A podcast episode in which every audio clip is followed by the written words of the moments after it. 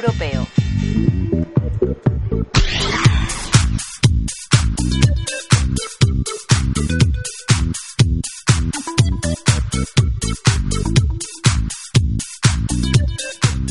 Encima de los 10.200 el IBEX 35 que continúa aguantando las presiones bajistas a pesar de las tensiones en Ucrania con ese buen dato en, el, en cuanto a colocaciones del Tesoro que hoy parece que, que podría seguir animando al mercado. Mercedes Camacho, socia directora de análisis de Omega IGF, buenos días.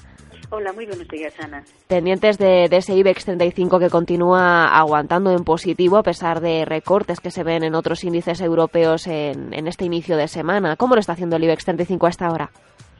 Sí, efectivamente, la verdad es que mantiene fortaleza eh, pese a todas eh, eh, las circunstancias que podríamos decir que serían adversas, bueno, pues unas circunstancias de entornos, bueno, pues de tensiones geopolíticas, situaciones, bueno, pues de dificultades también en algunos casos, bueno, pues de cara a algunos comentarios que se están haciendo con respecto a fortaleza del euro, pero pese a todo el, el IBEX 35 eh, la verdad es que está, eh, desde mi punto de vista, una fortaleza mayor de lo que yo eh, esperaba y que cabría esperar. Y ahora mismo está, es cierto que estamos en las aperturas, mm. pero bueno, está siendo una apertura positiva, en más o menos en torno a un 0,3%. Tiene como apoyo ese cierre positivo que ha habido en el Nikkei del 0,7%, aunque en el lado negativo, pues el Dow Jones no terminó con eh, avances, aunque fueron ligeras eh, las caídas del 0,21, pero bueno, parece que eh, las aperturas están siendo positivas, aunque tampoco con grandes movimientos. en estos últimos días, después de la fuerte subida que tuvo el pasado jueves, que llegamos a la zona de los 10.000, casi 10.400 puntos, pues parece que toca un poquito de corrección, pero sin que sean unas correcciones que vayan a pensar por el momento que vayamos nuevamente a romper los 10.000 puntos. No le voy a volver a preguntar por las colocaciones del Tesoro porque ya sabemos que está colocando papel a un interés bajo, que no está teniendo ningún tipo de problema. Así que me voy a centrar en el Banco Central Europeo que hoy va a presentar esos detalles sobre los test de estrés. Parece que podría ser más estricto con los créditos dudosos. No sé eh, qué pinceladas podríamos apuntar a que podríamos conocer eh, de esos próximos test de estrés que, que tendrán que pasar nuestras entidades financieras en el próximo otoño. Hombre, vamos a ver, eh, eh, nuestras, eh, nuestras entidades financieras en teoría ya se han preparado, ya han estado preparándose, con, llevando y teniendo, haciendo provisiones para conseguir que esos test superarlos con sin ningún problema.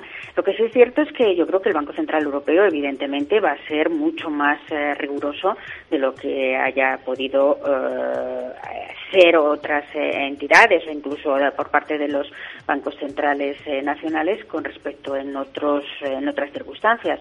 De entrada, ya ayer, eh, aunque no todavía no era eh, oficial, pero eh, se comentaba que incluso podía y iba a revelar los detalles de los que resultaban morosos, entre comillas, en los test a la banca. Entonces parece que va a ser con un mayor grado de detalle de lo que ha hecho, de lo que se ha hecho hasta ahora y, y, yo creo que desde luego a mí eso me parece me parece fenomenal y me parece estupendo. Recordemos que en los anteriores eh, test que a los que se sometieron a los eh, bancos eh, no todos los bancos eso también es verdad no todos los eh, bancos de todos los países han, eh, se sometieron a esos test quizá en el caso español es de los países en los que más entidades eh, se sometieron a esos test. Quizás han sido, desde mi punto de vista, desde, de los más eh, exhaustivos y por eso creo también que, que, no saldremos mal parados, entre comillas, de estos resultados, porque la, la banca se ha estado preparando muy bien, eh, muy bien para ello.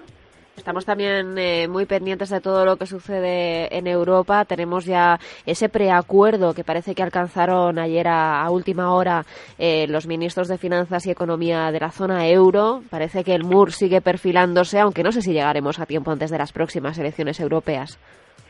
Eh, la verdad es que sí, que andan un poquito, los, sí, las justos. reuniones son un poco a contrarreloj y un poquito justos, porque claro, ahora esto es ya, eh, claro, esto es como cuando, eh, perdón la expresión, ya casi te pilla el toro. Sí. Todos queremos que antes de que se termine la legislatura eh, tener y cumplir todos los compromisos que nos habíamos establecido y entre ellos eh, uno de los compromisos que se habían establecido era que íbamos a tener ya ese mecanismo de resolución en los próximos antes de que terminase la legislatura se avanza, pero hay que señalar que la verdad es que las negociaciones no son fáciles. Todos se ponen, todos están de acuerdo en que hay que reforzar la liquidez del fondo de resolución, pero lo que parece más difícil es pensar cómo se van, eh, cómo, qué, modalidades se va a hacer para conseguirlo.